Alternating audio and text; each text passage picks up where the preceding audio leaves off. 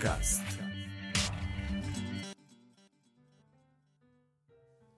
Всем привет, дорогие слушатели! Вы слушаете четвертый выпуск восьмого сезона подкаста РВПод, и с вами, как всегда, я его ведущий Алексей Васильев. В этом выпуске я рассмотрю, что же нового интересного произошло в мире Ruby и веба за прошлую неделю. Поехали! Итак, первая новость из мира Ruby — это опять боги Sail, Sailon э, рассказали про то, что будет э, задепрецировано в третьем, точнее, убрано вообще в третьем Ruby, а в 2.7 э, именно будет вызывать deprecation warning. Я такого не использовал, но есть такая штука, как Singleton Class Yield Syntax. Идея заключается в том, что вы можете создать Singleton класс, и он будет поддерживать такую штуку, как yield внутри себя, что как бы будет работать, можно использовать. То есть выглядит это как эм, def э, некий метод, потом пишете внутри класс двойная стрелочка, object.new и yield. И в таком случае этот метод типа можно в фигурных скобках вызывать вот как раз вот этим yield. И получается, эм, есть определенные проблемы с использованием такого. Эм, например, именно видимость локальных переменных или методов. Э, когда используется yield э, блок. Поэтому было решение просто задепрецировать данный синтаксис. А, я такое вижу, скажем так, первый раз, и я так понимаю, это какое-то очень специфическое использование а, подобных вещей. И вот теперь получается, если вы обновитесь на Ruby 2.7, а, то вы увидите, что если у вас неожиданно где-то в коде или в библиотеках есть подобное использование, он будет вызывать именно варнинг, говорить о том, что данный синтаксис э, не будет поддерживаться в Ruby 3, а, поэтому будьте добры, измените использование подобной штуки. А, поэтому смотрите, будьте внимательны. Ну, при переходе на 2.7 смотрите за deprecation варнингами и устраняйте их по мере возможности. А, следующее, это такая дальше больше не статья, а такой чит-шит для тех, кто работает с Active Record атрибутами и хотел бы э, перед глазами иногда иметь такую шпаргалку, чтобы понимать, как отличается работа с э, этими атрибутами, Active Record атрибутами в шестой версии рельсы. А, есть также чит для пятой, четвертой и третьей, но в данном случае это для шестой, то есть э, когда вы работаете с Active моделькой, вы должны понимать, что, например, э, чем отличается работа с attribute, attributes и, например, там update, update attributes. То есть, что из них, например, вызывает валидации, callback, а что, например, нет. То есть Поэтому иногда это надо знать и также знать, как использовать. То есть, потому что иногда вам надо, например, что-то сохранить и там а, при этом не пройдя валидации и не вызывая колбеков, а что-то, например, обязательно должно так работать. А, что-то вам нужно, например, там обновить, но не обновляя при этом поля updated at или updated on — то есть есть такие тоже варианты. И поэтому, если вы вот забыли, когда пишете код, и надо вспомнить, то можете себе даже распечатать именно э, вот эту подсказку. Ну и еще одна статья. Э, я думаю, больше подходит тем, кто э, только начинает знакомиться с Ruby on Rails, но, возможно, и тем, кто как бы все еще работает, но он не до конца, например, понимает использование и зачем нужны те же самые бэкграунд-воркеры. То есть в этой статье как бы говорится о том, что долго работающие задачи, например, медленно генерирующиеся репорты, э, экспорт больших файлов, э, ну, то есть долго работающие задачи, они должны именно быть, выполняться в бэкграунд-джобах. И автор пытается как раз рассказать, объяснить, в чем причина, зачем это делается — а, в чем именно ну, требование этого всего, то есть э, как это может, как вам в этом может помочь Active Job, использовать его или не использовать.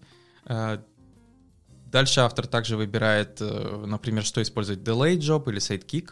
Я думаю, все прекрасно, например, те, кто давно работает, помнят, что такое Delay Job. А, хотя на сегодняшний день э, это, наверное, не самый популярный бэкграунд job система, а, для рубистов, но все-таки она еще ну, используется достаточно зрелая, скажем так. А, и дальше как раз рассказывается Basic о том, как с этим работать. Автор, например, рассказывает про такую вещь, как Global ID. А, я думаю, все, кто работали с бэкграундами, знают эту штуку, когда вы можете теперь просто передавать объект, и он будет автоматически через Global ID сериализироваться, десериализироваться. Ну и автор говорит, что лучше использовать Global ID. Я с ним частично согласен. Есть варианты, когда лучше его обходить. А, почему? Например, у вас есть такие уровни задач, между которыми эти же рекорды могут быть удалены или перемещены, ну, с ними что-то может произойти. То есть по primary ключу этих рекордов не будет. А, в таком случае Global ID просто упадет, когда будет пытаться десериализовать этот объект. А, поэтому иногда удобнее, когда вам надо просто не выполнить эту задачу, если объект был удален, все-таки передавать user ID, например, или там post ID или еще что-то, а, чтобы внутри background worker произвести find by, а, этого find by ID. И получается, если его не найдено, объект был удален, пока мы дошли до этого worker, то просто скипнуть эту задачу. Вместо того, чтобы упасть и пытаться ее ретраить энное количество раз. А, поэтому, как бы, да, Global ID хорошая штука, но вы должны понимать, э, ну, какие чреваты последствия. И дальше другие интересные штуки, как можно, например, разделять определенные задачи на более мелкие задачи, то есть вы как бы стартуете там с одной большой несколько мелких, э, потом их объединяете.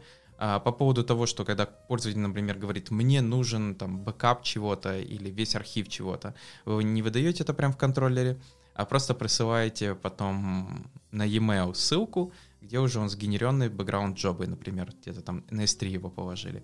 Поэтому вот как раз автор рассказывает, как это все делается, как делается это, например, в интерфейсе, что для этого можно использовать такие вещи, как пулинг и прогресс, что если запускается какая-то задача, вы можете в лог куда-то писать и через пуллер обновлять пользователю этот лог. Ну, эту методику использует Netlify, например, Heroku э, и другие системы, которые как раз длительный процесс какой-то запускается, например, Heroku того же деплоя, э, и вам ну или не дебоя, дебага чего-то, и вы должны именно видеть, что происходит, как это происходит.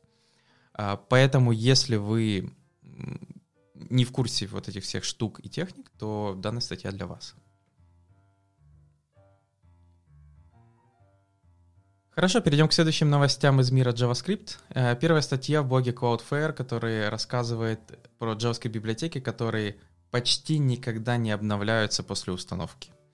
Вот, то есть они решили провести, э, ну, проверить, какие у них библиотеки все еще в их CDN.js дергаются, проверяются, и получается, как показывает практика, то есть в основном, конечно, современные библиотеки тянутся, они взяли, например, jQuery и проверили, сколько там запросов, но э, старая версия jQuery, на удивление, до сих пор э, используется, например, та, которая была зарелижена еще в 2013 году, э, 1.10, а, до сих пор у них есть 10 тысяч реквестов в день.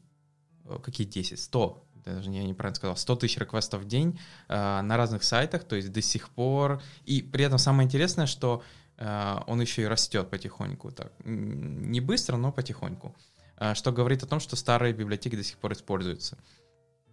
Также показывает на примере другой библиотеки TwinMax, а, которая вроде бы новая версия тоже растет, но и старые версии потихоньку а, никуда не убывают. А, на что они как бы приводят conclusion, что если ты забаблишил какую-то библиотеку, ну, достаточно популярную, ее придется поддерживать там в том же CDN достаточно длительное время, то есть ее так просто не уберешь, даже если в ней содержатся какие-то security уязвимости. Поэтому Cloudflare очень заинтересован в том, чтобы законтрибьютить как-то, чтобы сделать, чтобы веб был up-to-date. Но как это сделать, они пока не знают. То есть они даже вот пишут, в ком... напишите нам в комментариях, какие ваши мысли. Ну, что тут можно по поводу этого сказать? Я догадываюсь, что такие сайты в основном это как? Сделан был какой-то сайт, запаблишен, и потом на разработку деньги кончились, и он вот так висит, э, например, есть не просить, до сих пор работает, поэтому библиотеки никогда не обновляются.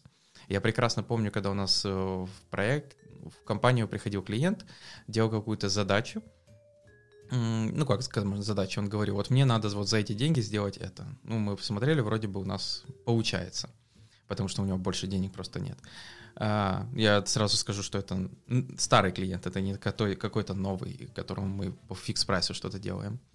И получается, мы им это делаем, например, какой-нибудь на React Native приложении, а, и он уходит. И возвращается, например, через э, год, может полтора. И говорит, я вот пришел, денег собрал, мне бы дофиксить в том, что вы мне сделали полтора года назад, а, вот это, вот это, вот это. И проблема как раз начинается в том, что через полтора года, понятное дело, что там ничего не происходило. То есть код как лежал мертвым грузом после комита, так и лежит. Э, и получается, первое, что начинается, э, поскольку системы уже обновились, библиотеки, все остальное, проект не поднимается. Просто вот банально не поднимается, не работает. И ты начинаешь первое, что делать, бороться, пытаться хотя бы как-то поднять. Э, некоторые даже пытаются там, типа, давайте я ковбой, я быстро его обновлю, э, что в основном в 90% случаев приводит к плачевному результату, что все равно надо откатить все назад, как было, э, потому что даже если оно неожиданно почему-то запустилось, то оно потом не работает где-то внутри, и надо еще, например, пару недель, чтобы пофиксить весь функционал, который с этим работал. Поэтому очень часто просто добавляются фиксы и функционал, потому что у клиента, опять же, денег на две недели разработки — и он уходит с тем же. И получается этот React Native, какая-то там версия 0, 12, э, ну я не помню, какая-то это, он с ней живет дальше, хотя это достаточно тяжело, трудно. Когда каждый раз он приходит, возможно, и говорит, вот, парни, по дружбе давайте вот еще вот это дофиксите, а, я вам даже денег собрал. И получается, я догадываюсь, что некоторые сайты также живут. Они там были сделаны, деньги кончились, вот он вроде бы работает, есть не просит.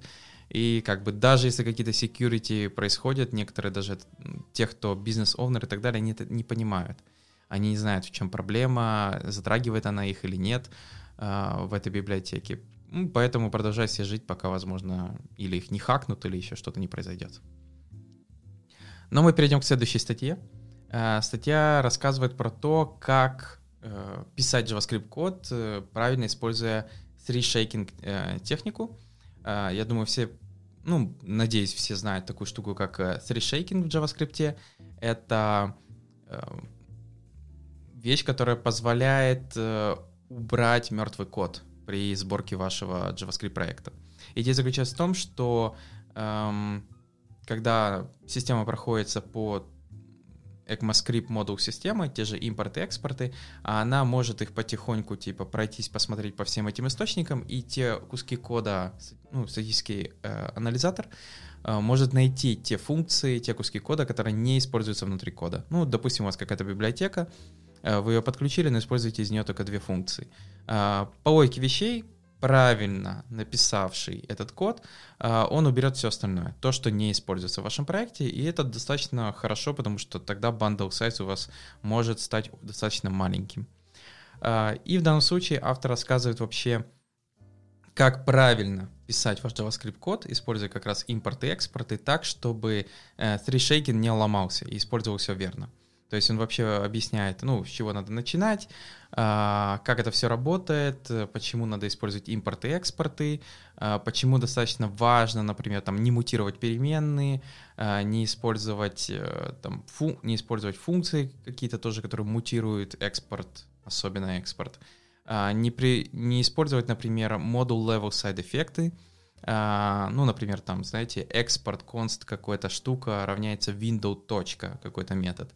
Которые используют еще какую-то функцию. И тут начинается вот эта проблема модуль scope side эффекта, потому что эм, window что-то, webpack не знает, где он там что, то есть это как бы не импорт-экспорт, и получается он точно его не может удалить, и все, что внутри в нем, э, тоже остается, даже если, возможно, это какая-то функция внутри, которая там дальше, она не используется или не использовалась где. То есть э, поэтому он расписывает опять, как это убирать, э, исправлять. Э, также есть определенные тулы, которые могут э, предиктать, если какие-то файлы не могут, например, трешейкать. То есть есть даже отдельный ESLint плагин, который вы можете подключить, и получается он может вам говорить, что вот, например, вот этот файл нормально не трешейкается, вам надо что-то в нем поменять. А, ну и также, как я уже говорил, автор говорит, будьте осторожны с библиотеками. Некоторые из них э, легко с решейкинг э, обрабатывать, некоторые просто э, для этого не предрасположены, потому что написаны уже как бы не для этого. То есть каким-нибудь там ООП стилем, например. То есть это один набор классов, и его уже не порежешь как-то через подобную штуку. И многое-многое другое, которое рассказано как советы, как писать и использовать код. Поэтому, если вы как бы не знакомы с этой темой и тем более не знаете, как правильно писать э, three shaking э, код, который как бы будет чиститься и убираться, э, я рекомендую вам хотя бы глянуть, пролистать эту заметку. Ну и перейдем еще одной к статье, э, которая рассказывает про такую штуку, как Resize Observer. Это достаточно интересная вещь. Я думаю, кто-то помнит такие вещи, как Intersection Observer в браузер API.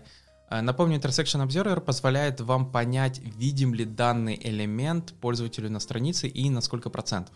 То есть это специальный объект, который инициализировали, накладывали его на какой-то там ваш селектор, объект в доме, и таким образом э, браузер триггерил функцию и говорил, на сколько процентов данный элемент виден или не виден пользователю. То есть если он, например, полностью скроллил его, и ему не видно, будет последний ивент, который будет говорить, что объект на 0% видимый э, пользователю. А, например, мы это использовали в таких штуках, где надо включить анимацию. Например, у нас лендинг-страница, и пока пользователь скроллит, мы не врубаем анимацию какого-то типа псевдо-видео. В реальности это анимация SVG. И как только он доскраливает до нужного элемента на n количество процентов, мы врубаем эту анимацию, она начинает работать, но как только пользователь скроллит дальше, например, мы ее вырубаем, как только он там ускроллил на, 8, на 80%, то есть там, видимо, осталось очень мало. Поэтому э, это достаточно удобно, потому что вы зря не нагружаете браузер анимацией, которую пользователь все равно не видит. И в данном случае есть вот так другая проблема, это Resize Observer, когда ваш браузер ресайзится, и вам надо бы понять, э, именно не сам браузер, потому что сам браузер ресайзится — это достаточно простая штука, а именно какой-то объект, элемент, который находится в нем. Э, чтобы это сделать, понятное дело, можно попытаться использовать Match Media — Э, такую штуку, которая работает с CSS э, медиа элементами, но, к сожалению, там не все так гладко, именно для работы с блоками, элементами, которые на странице. Такая же проблема, например, если вы будете использовать window.resize функцию, потому что она следит только за ресайзом окна браузера, и, получается, будет дергаться вообще на любой ресайз окна браузера, даже если ваш объект при этом не меняется в какой-то момент. А, поэтому для решения этой проблемы была придумана такая штука, как Resize, Resize Observer, которая тоже привязывается к элементу, и вы получаете как раз информацию, насколько ваш элемент изменился в размере. Ну, то есть, э, что с ним произошло. А, он похож, как я сказал, по э, именно API на Intersection Observer, только в данном случае там тоже приходит набор entries, сам observer, то есть э, тут приходит именно resize observer, где вы можете как раз смотреть, что вот у entry content box size насколько изменился, то есть какой его размер, какой стал width, и вы будете получать эти ивенты только если сам объект, то есть вот этот блок э, в HTML меняется, пока вы ресайзите.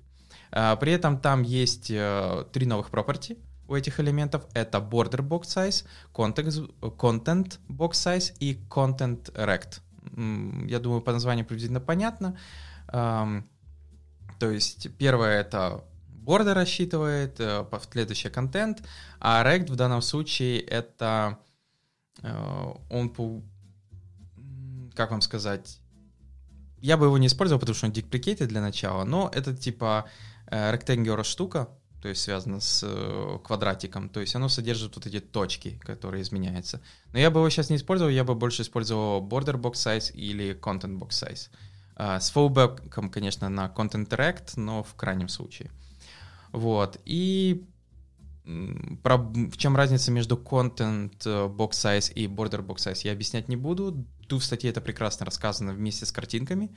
То есть я думаю, те, кто верстает, прекрасно знают, в чем отличается контент, в нем внутри паддинг, потом border, потом margin. То есть вот эта вся штука, которая как раз создает box model внутри HTML. И почему, например, вот border это одна штука, а content box это другая, которая, получается, не учитывает, например, тот же border, margin, padding, а border будет учитывать, получается, еще padding внутри этого элемента.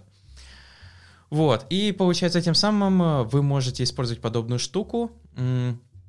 Понятное дело, есть определенные ограничения. Э, не работает в E11, я надеюсь, вы его уже не саппортите.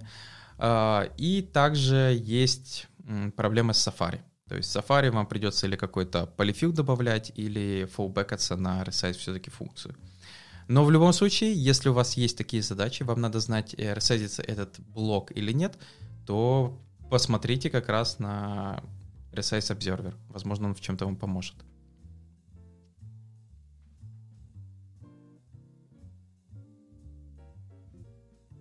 Перейдем к следующим статьям из мира Ruby. Э, первая статья рассказывает в блоге которая рассказывает про timestamp truncation. Э, то есть в том, что автор пытался понять, почему, например, у него были какие-то рандомно падучие тесты на Mac и на Linux, и при этом на Linux они падали чаще.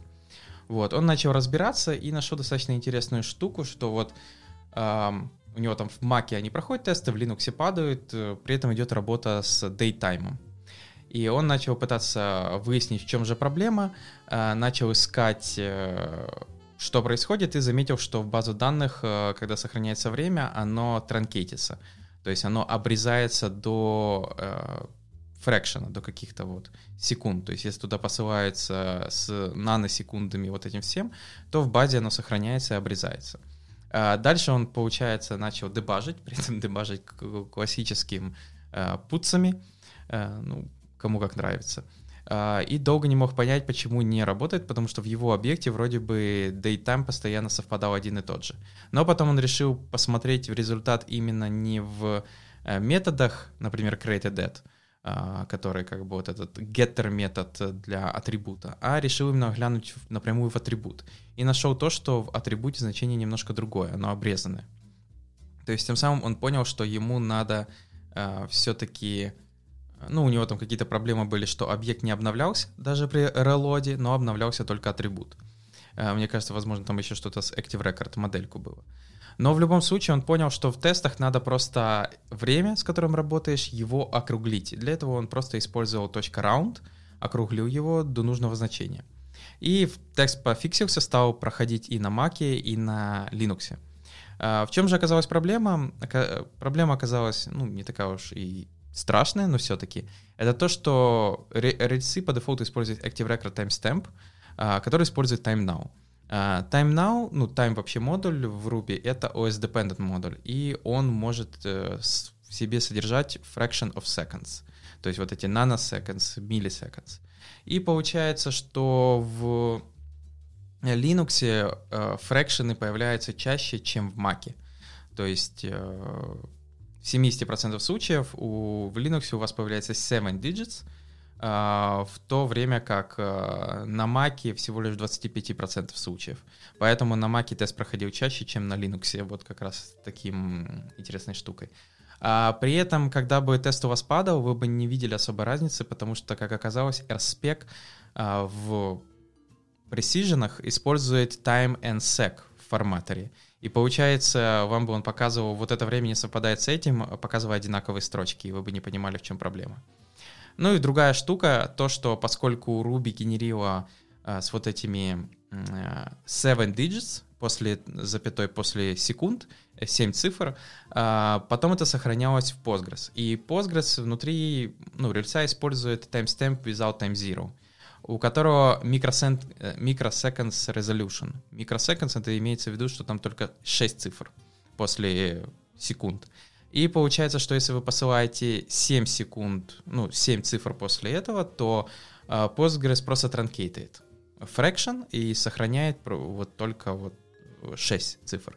И получается у вас в рубичном объекте 7, 7 э, цифр после точки, в Postgres 6 цифр после точки. Если его опять забрать и проверить тем же Ruby объектом, то, понятное дело, он пойдет, потому что на вот этот последний после точки э, седьмую, которая не достает в Postgres, как раз она вот э, будет в рубичном объекте. А, поэтому будьте внимательны, когда работаете со временем, чтобы у вас тоже вот это не было проблем с, получается, с э, микро, ну да, микросекундами, наносекундами, то есть, возможно, перед тем, как сохранять какие-то объекты, например, в то же время в базу его, возможно, нужно округлять, то есть до секунд или до наносекунд, или, ну, до нано это, наверное, слишком, я думаю, достаточно именно просто его сохранить до микросекунд, 6 цифр после секунд, я думаю, достаточно. Как видим в Postgres, этого тоже достаточно. Но в любом случае будьте внимательны, возможно, у вас есть тоже такие странно падучие тесты, и вам их нужно пофиксить как раз таким образом. А, следующая статья рассказывает о том, как э, делать конкурентные HTTP-запросы на Ruby on Rails.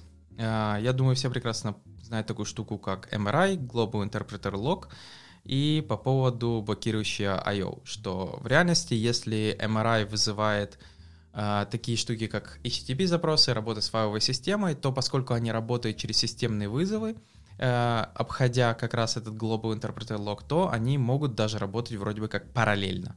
То есть вы можете запустить, э, например, в N потоков э, запросы и заметить, что они все равно выполнятся, например, там, если их параллельно запустить дать им каждому слип в 5 секунд, ну или не в 5 секунд, но они выполнятся за более короткое время, чем если каждый из них последовательно запускать.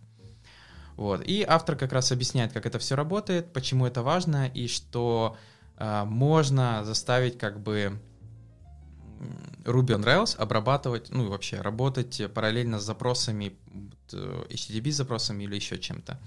А дальше он объясняет на примере, что вот у них есть Slack API реквесты, которые приходят, и они решили заимпровить, э, добавить именно обработку HTTP запросов, запарализировать это.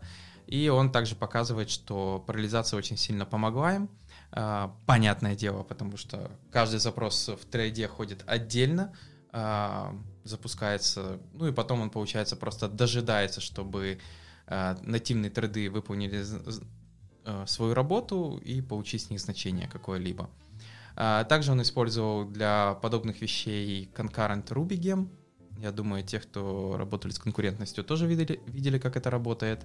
То есть э, очень похоже как с тредами, но есть свои, свои удобства, свои DSL поверх этого всего.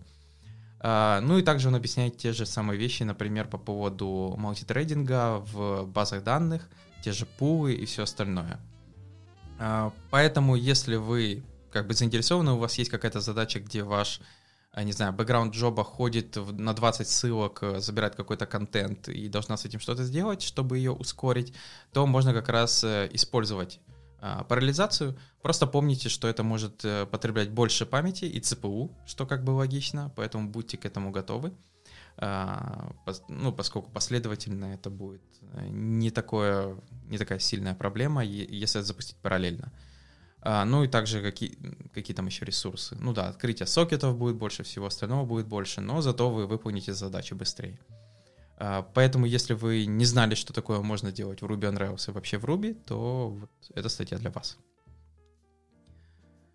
А, следующая статья Боги Анкейн, которая рассказывает, что вот он пытался улучшить машин learning экосистему в Ruby, и за следующих 5 месяцев он зарелизил 16 библиотек для машин-лернинга для Ruby.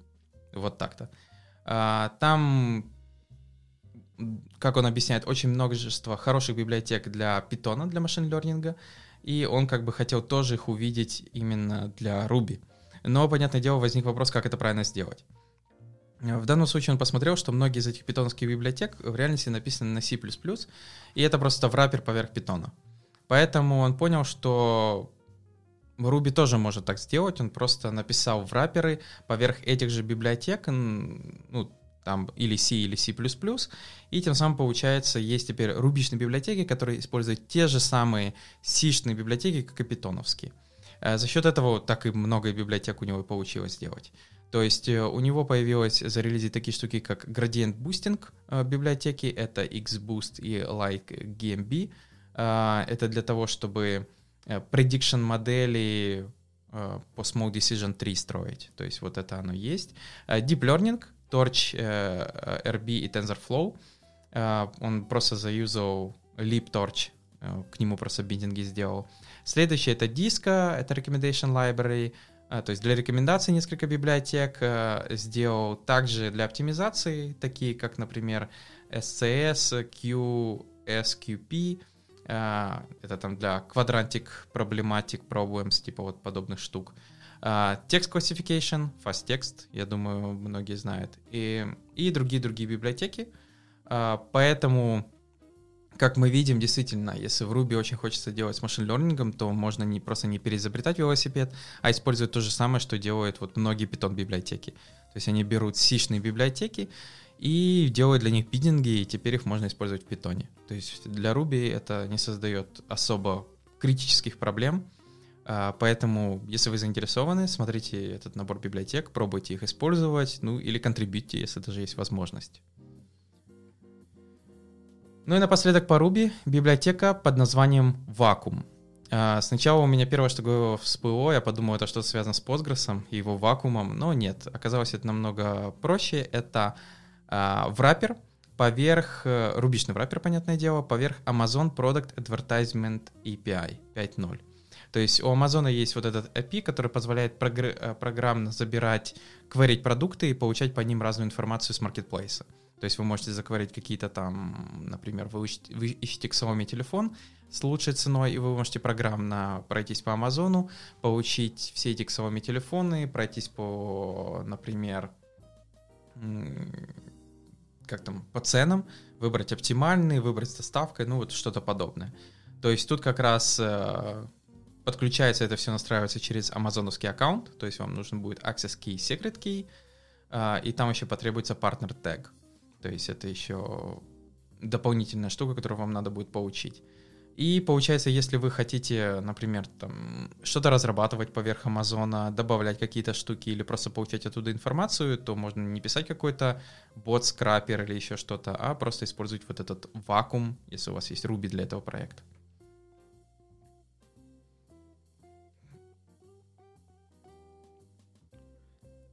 Перейдем к следующим статьям из мира веба. Статья в блоге Smash Magazine, которая рассказывает о том, как они мигрировали с WordPress на Jamstack. Uh, то есть, я думаю, наверное, многие знают, что Smash Magazine давно использует такую штуку, как э, WordPress, uh, для того, чтобы публицировать свои статьи. И для них это было достаточно удобно, хорошо. Но, на сегодня, но они подумали, что надо двигаться дальше использовать более удобные технологии для этого, потому что Jamstack позволял определенные вещи делать, например, сервить весь контент напрямую из CDN, а, вместо того, чтобы, например, WordPress отдавал текст именно с серверов, а уже там всякие JS, CSS именно с CDN. Вот. А, Jamstack для тех, кто не в курсе, это такая штука, она идет от названия JavaScript, API и Markup. То есть э, технология, которая позволяет создавать именно веб-сайты, которые типа должны быть быстрыми, должны работать, э, э, скажем так, типа по минимуму сразу, э, ну то есть почти полностью все отдаваться с CDN и использовать для всякой динамики в основном API-шечку. Ну а маркап — это имеется в виду, что статические файлы генерятся через какой-нибудь типа Markdown или еще какую-то штуку. То есть вы пишете не HTML-разметку, а именно, например, тот же Markdown, и он генерится в HTML файлы. И в данном случае в этой статье они рассказывают, как они переходили с WordPress на Jamstack, а, какие были у них проблемы, что они именно выбирали, то есть э, как они долго думали между использованием всяких э, Svelte, э, Vue.js и всего остального. Ну, я так понял, они остались на Hugo, они используют Preact, потому что React все-таки жирноватый. Ну, а Preact позволил им все-таки использовать реактовскую экосистему, все, что там в ней есть. А, ну и также они рассказывали, какие API они подключали, что у них там есть API для e-commerce, есть API для э, всяких других полезных штук, э, чтобы там хранить какие-то значения, или e-commerce API, чтобы обрабатывать платежи.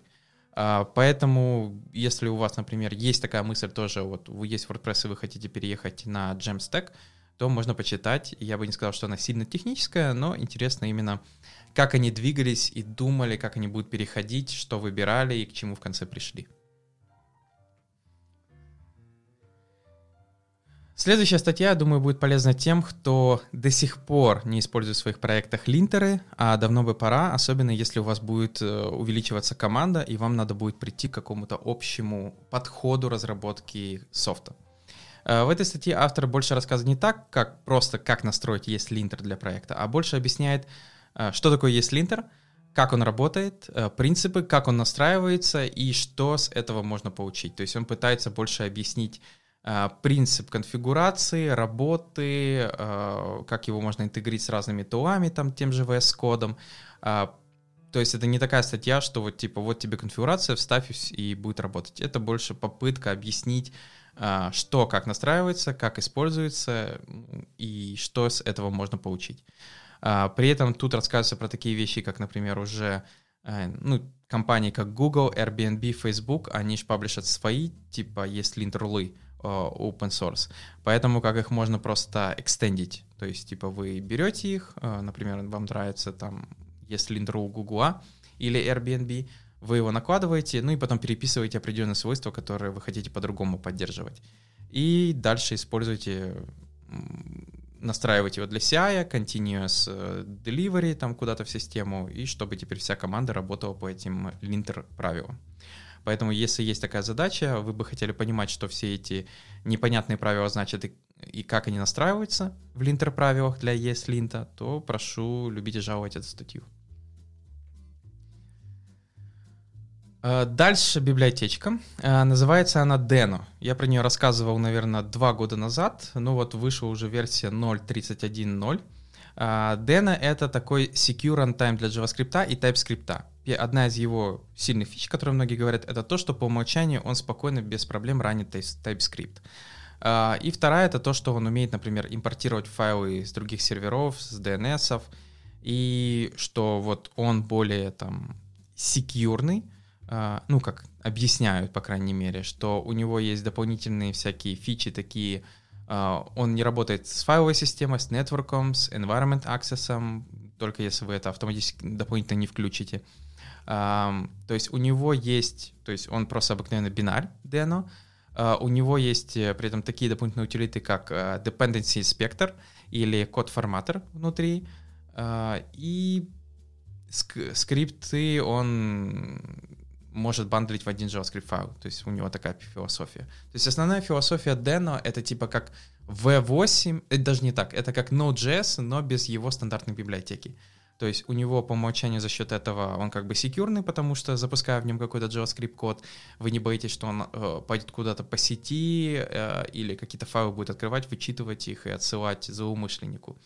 Но, понятное дело, если вам это нужно, вы можете это включить. А, ну и плюс, что это еще типа один бинарь, а, он достаточно маленький, а, и то, что он может ранить TypeScript по умолчанию. Если вам нужны такие же задачи, то есть, понятное дело, для этого можно также активно настроить и как-то использовать V8. Кроме TypeScript, конечно. TypeScript V8 все равно не заранает. Но если вот вам бы неплохо что-то типа как ноды, но не бояться, чтобы какой-то там разраб... ну, не разработчик, кастомер заранее не тот скрипт, который нужно, то можно посмотреть в сторону Deno. Сейчас я смотрю, активно идут статьи, видеоблоги, как заранить веб-сервер на Deno, еще что-то. А, ну, то есть, э, возможно, это вот просто пошел какой-то хайп, ну, возможно, и Deno что-то из себя такое интересное представляет. И напоследок, э, ресурс, который называется iHateRegexp. Э, то есть как бы намекает на то, что я ненавижу regex.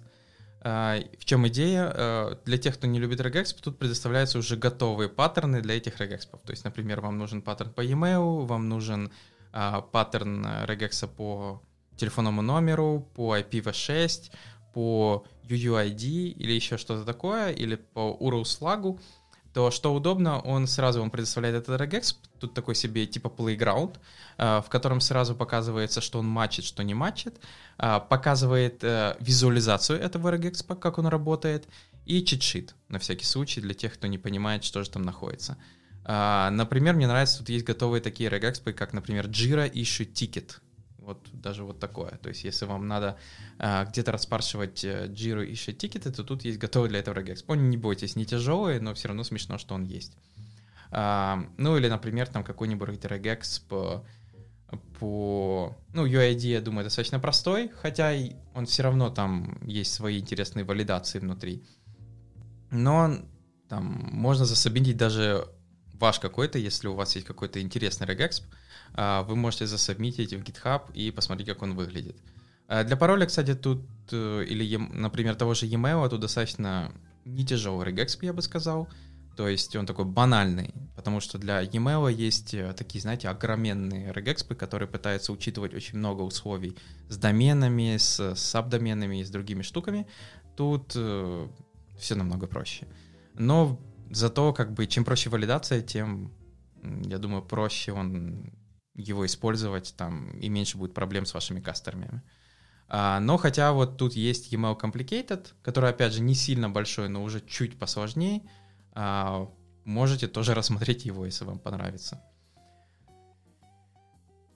Ну, а на этом у меня все. Благодарю, что послушали данный подкаст. Подписывайтесь, пишите комментарии и новый выпуск уже на следующей неделе. Пока.